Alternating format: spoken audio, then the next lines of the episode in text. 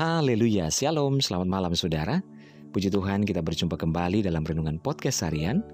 Malam ini Sabtu tanggal dua belas September dua ribu dua puluh. Bersama saya Yudi Sira Daniel. Renungan kita pada malam hari ini berjudul Virus Kebencian. Bacaan firman Tuhan terdapat dalam satu Yohanes dua ayat sebelas. Firman Tuhan berkata, "Tetapi barang siapa membenci saudaranya, ia berada dalam kegelapan dan hidup dalam kegelapan. Ia tidak tahu kemana ia pergi, karena kegelapan itu telah membutakan matanya." Saudara, akhir-akhir ini banyak manusia digegerkan dengan virus yang mematikan, yang kita tahu bersama yaitu virus corona. Virus yang dapat mematikan tubuh. Indonesia dan dunia dikejutkan dengan hal ini. Manusia banyak sekali mengalami ketakutan. Akan tetapi, manusia seharusnya lebih takut pada virus yang dapat mematikan jiwa. Alkitab mencatat salah satu virus yang dapat membawa kebinasaan jiwa, yaitu yang disebut dengan kebencian. Mengapa kebencian adalah virus yang dapat mematikan jiwa? Yang pertama, orang yang menyimpan kebencian disebut pendusta. Dan pendusta tidaklah mengasihi Allah. Firman Tuhan dalam satu Yohanes empat ayat dua puluh berkata, "Jikalau seorang, ber, seorang berkata, 'Aku mengasihi Allah,' dan ia membenci saudaranya, maka ia adalah pendusta. Karena barang siapa tidak mengasihi saudaranya yang dilihatnya, tidaklah mungkin mengasihi Allah yang tidak dilihatnya." Jadi jelas, mengasihi Allah harus ditunjukkan dengan mengasihi sesama. Yang kedua, orang yang membenci sesamanya disebut sebagai pembunuh manusia. Dan kita tahu, pembunuh manusia tidaklah mendapat bagian dalam kerajaan surga.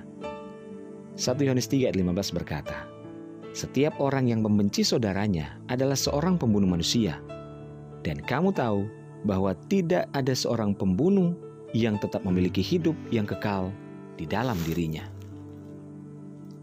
Lantas apa hukuman bagi pembenci sesama manusia yang disebut sebagai pendusta dan pembunuh? Wahyu dua puluh satu ayat delapan berkata, "Tetapi orang-orang penakut, orang-orang yang tidak percaya, orang-orang keji, orang-orang pembunuh, orang-orang sundal, tukang-tukang sihir, penyembah-penyembah berhala, dan semua pendusta, mereka akan mendapat bagian mereka di dalam lautan yang menyala-nyala oleh api dan belerang." Pembunuh dan pendusta akan masuk dalam neraka. Apa yang harus dilakukan untuk menyembuhkan diri dari virus kebencian ini? Kolose tiga ayat tiga belas berkata, "Sabarlah kamu seorang terhadap yang lain, dan ampunilah seorang akan yang lain. Apabila seorang menaruh dendam terhadap yang lain, sama seperti Tuhan telah mengampuni kamu, kamu pun jugalah demikian." Matius enam ayat lima belas berkata, "Tetapi jika kamu tidak mengampuni orang, Bapamu juga tidak akan mengampuni kesalahanmu." Jadi jelas pengampunan yang dapat menyembuhkan virus kebencian ini. Saudara, marilah kita saling mengasihi, salinglah mengampuni, dan jangan menunda-nunda untuk segera mengampuni. Ambillah langkah untuk mengobati dan dapat menyembuhkan luka hati kita dengan cara datang kepada Tuhan, meminta ampun, dan mengampuni kesalahan orang kepada kita. Haleluya. Dan biarlah kiranya berkat-berkat Tuhan tercurah atas kehidupan kita pada saat kita menerima pengampunan yang daripada Tuhan.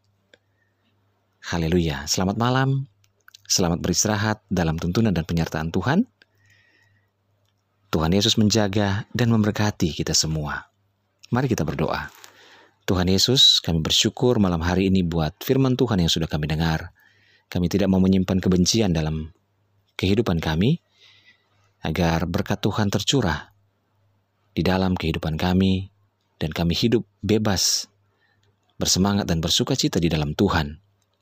Terima kasih Tuhan. Inilah doa syukur kami, dalam nama Yesus kami berdoa. Haleluya. Amin.